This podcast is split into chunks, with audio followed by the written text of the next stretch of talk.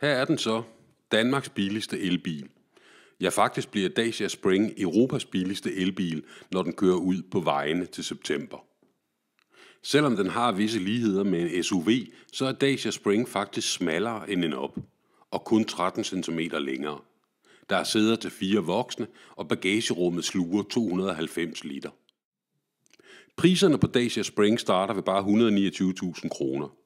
Ifølge WLTP kan den køre op til 305 km i byen og 230 km på landevejen.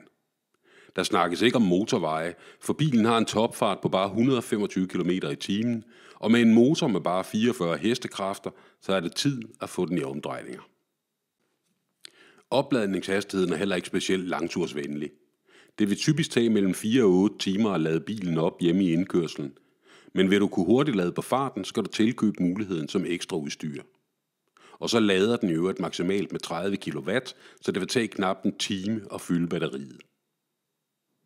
Til bilens forsvar skal det siges, at den heller ikke er skabt til lange ture. Det er en udpræget bybil, der brillerer i snævre gader. Med en venderadius på bare 4,8 meter kan den nærmest snurre rundt om sig selv. Oppen kræver til sammenligning mere end dobbelt så meget plads. Der er ikke meget Tesla over designet i kabinen. Den største udstyrsvariant har en 7-tommer stor skærm, der kan bruges med både Apple CarPlay og Android Auto, og den digitale assistent kan aktiveres via en knap på rattet. På chaufførens skærm får man naturligvis informationer om batteriets tilstand, men bortset fra det, så ligner Dacia Spring en helt ordinær fossilbil. Som sagt starter priserne ved bare 129.000 kroner, men den billigste variant er temmelig skrabet. Den har hverken trykfølsom skærm eller baksensor. Den kan heller ikke opgraderes med hurtig ladning.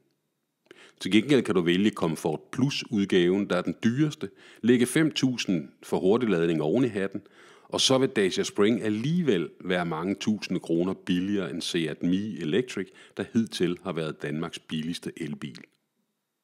Vi glæder os til at få Dacia Spring til test, for selvom det ikke er en langtursdrøm, så ligner den et ret godt bud på en billig elbil til brug i byen.